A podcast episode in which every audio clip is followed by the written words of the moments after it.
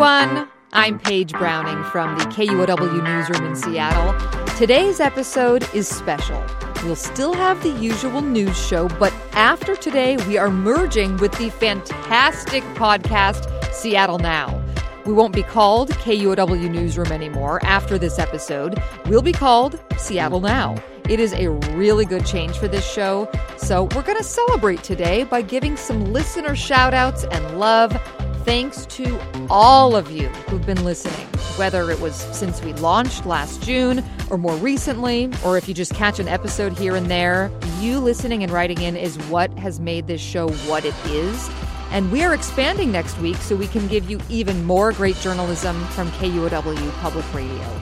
Every time you listen, you connect with the region a little more, and that's really all we can ask for. Okay, more listener love to come, but first, let's get on with the news. It's Thursday, February 15th. Light rail on Seattle's east side has a start date. Drum roll, please. April 27th.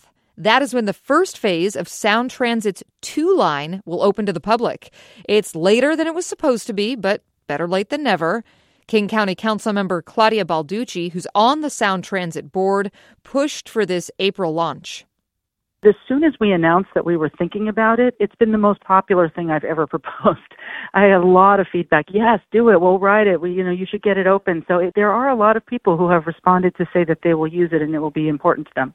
The Eastlink extension will serve eight new stations from South Bellevue to the Redmond Technology Station. Sound Transit says two-car trains will run every 10 minutes between 5:30 a.m. and 9:30 p.m. You want to take a trip from the east side to Seattle? The one line and two line won't connect till next year. That delay is due to quality issues with the track across the I 90 floating bridge.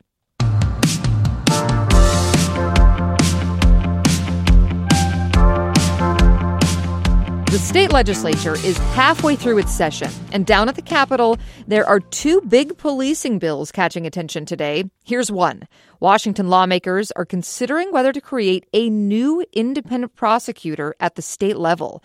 The unit would charge police accused of misusing deadly force. Amy Radil has the story.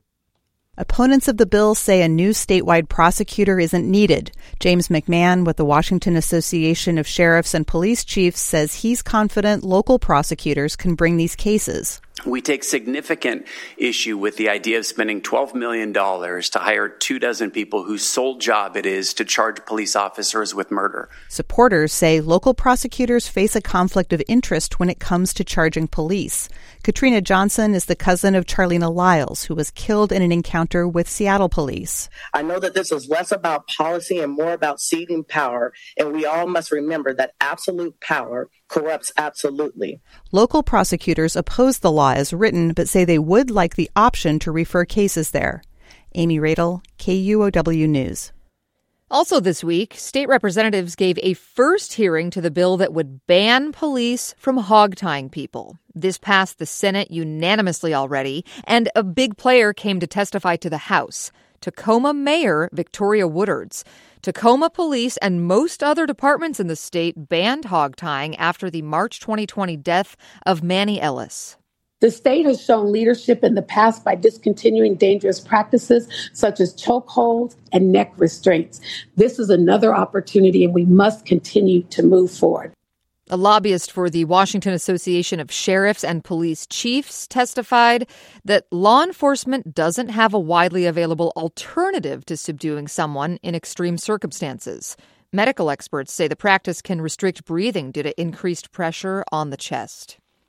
And we're saying goodbye to a few bills that had gotten buzz this legislative session but did not make the cut one is the bill we've reported on that would have lowered the driving under the influence limit. The limit is 0.08 blood alcohol content, and that could have changed to 0.05. The Washington State Standard reports that it failed in both chambers.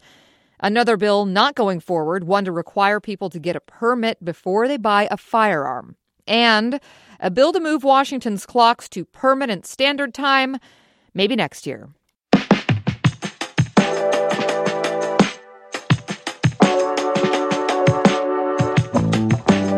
hundreds of people in Seattle lined up early this morning to get free medical services. Today was the first day of the Seattle King County Clinic. It offers everything from eye exams to ultrasounds free of charge. Jim Fang was one of the first people in line to get a cavity filled. I don't have any dental insurance, so I uh, this is it. But I'm coming back. They didn't clean my teeth, but uh, I'll try, try to get it on Saturday, and then I want, I want to do glasses. If I do glasses, that'll be good.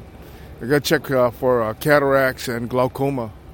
Volunteers treat about a thousand people a day at the clinic. Most are like Fang, who have some benefits but are considered underinsured. All I have is like a VA insurance, and that's doesn't cover all the bases. If I get Medicare, I can get more things done, but my Medicare isn't in order. The clinic at Seattle Center is open through Sunday. Free tickets to get inside tomorrow will be given out at 5:30 tomorrow morning. A group of Japanese Americans and immigrant advocates will hold a protest tomorrow urging the shutdown of Washington's Immigrant Detention Center. They say the protest at Seattle's federal building is just the start of a week of action against facilities run by Immigration and Customs Enforcement. It's timed with the anniversary of the Day of Remembrance. Monday marks the day that the federal government authorized the forced mass incarceration of Americans of Japanese descent. A charter school backed by former Seahawk Russell Wilson could be closing due to its alleged toxic culture. The Seattle Times reports that the Why Not You Academy in Des Moines is facing allegations from former students and staff that uncertified teachers were asked to teach. It's lost a third of its staff and students in September, and at least 10 students with disabilities did not receive services, according to the Seattle Times. The Washington State Charter School Commission will decide if Why Not You Academy will remain open. School CEO Abigail O'Neill told the Seattle Times that the school never put uncertified teachers in classrooms, and only once was a classroom left unsupervised.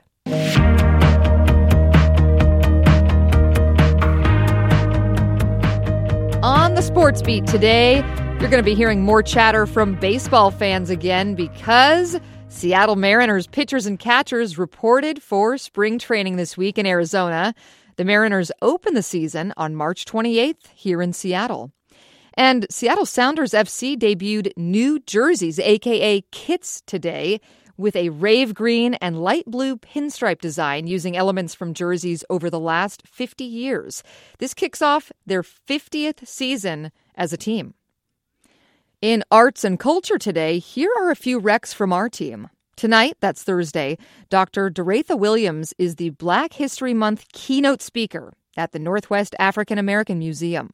The Queen of Pop descends on Seattle Saturday and Sunday. Yes, of course, I'm talking about Madonna, who will be at Climate Pledge Arena. A photo gallery about Northwest music in the 80s and 90s comes to Nordstrom's third floor on Saturday. It's called Through the Lens of Weirdos. And it is the Northwest Flower and Garden Festival. Model gardens, backyard cottages built to scale, plants for a changing climate. It's all at the Seattle Convention Center running through Sunday.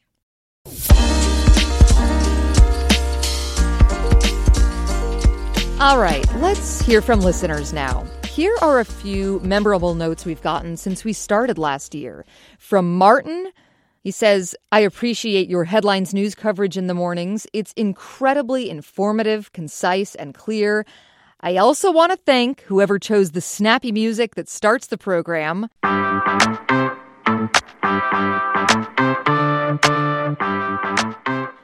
He says, wherever I hear it in the morning, I use it as my cue to start doing jumping jacks to get my blood flowing for the day. I usually get to about 20 before the music fades.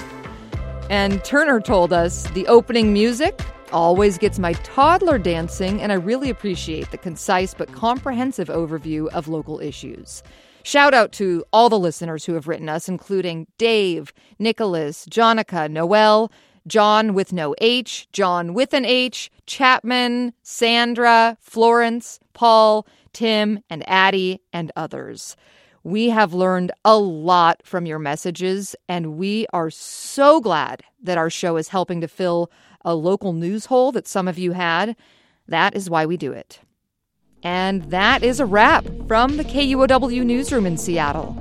Our producer is Andy Hurst, and I'm Paige Browning. We are off tomorrow, and we're off Monday for President's Day, but starting next week, February 20th, you'll find us in the Seattle Now feed. So go to the podcast Seattle Now and hit subscribe so you don't miss an episode.